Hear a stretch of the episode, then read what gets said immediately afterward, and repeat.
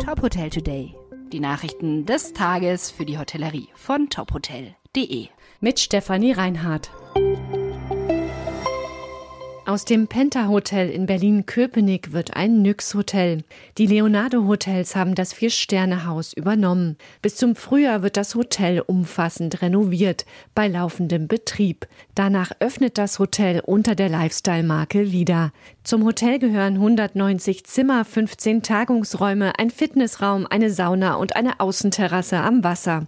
Mit der Übernahme wächst das Portfolio der Leonardo Hotels weiter. Die Hotelgruppe hat jetzt sechs Häuser in Berlin, unter anderem am Alexanderplatz und am Kudamm.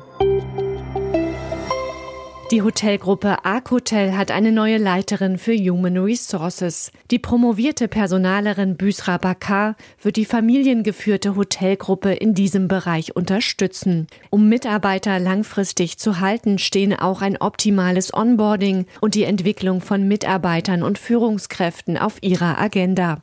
Bakar ist 26 Jahre alt und kommt aus Österreich. Sie war zuvor als Hospitality Managerin für die Koordination und das Recruiting von Mitarbeitern für die Formel 1 und große Sportevents zuständig. Zu Arc Hotel gehören elf Hotels mit 680 Mitarbeitern.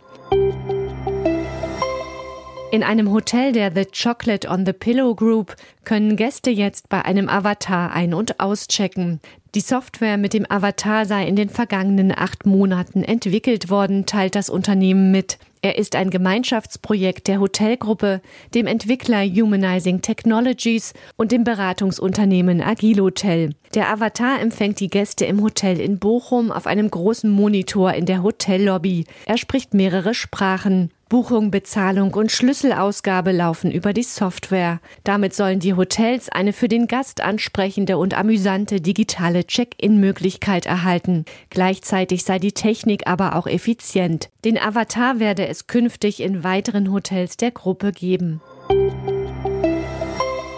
Der Direktor der Fritz Gabler Hotelfachschule sieht viele Chancen in der Fusion mit der Marie Baum Schule. Wie Schulleiter Ralf Hein mitteilte, kann die Schule in Heidelberg so für die Zukunft stabil aufgestellt werden. Mit Blick auf wirtschaftliche Veränderungen könne sie wettbewerbsfähiger gemacht werden.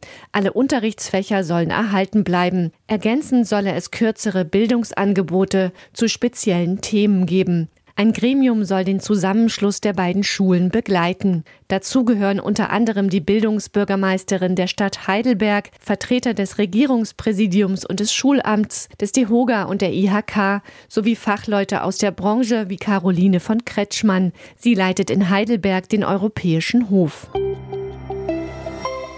Weitere Nachrichten rund um die Hotelbranche finden Sie immer auf tophotel.de. Folgen Sie uns außerdem gerne auf Instagram, Twitter, LinkedIn oder Facebook, um nichts mehr zu verpassen.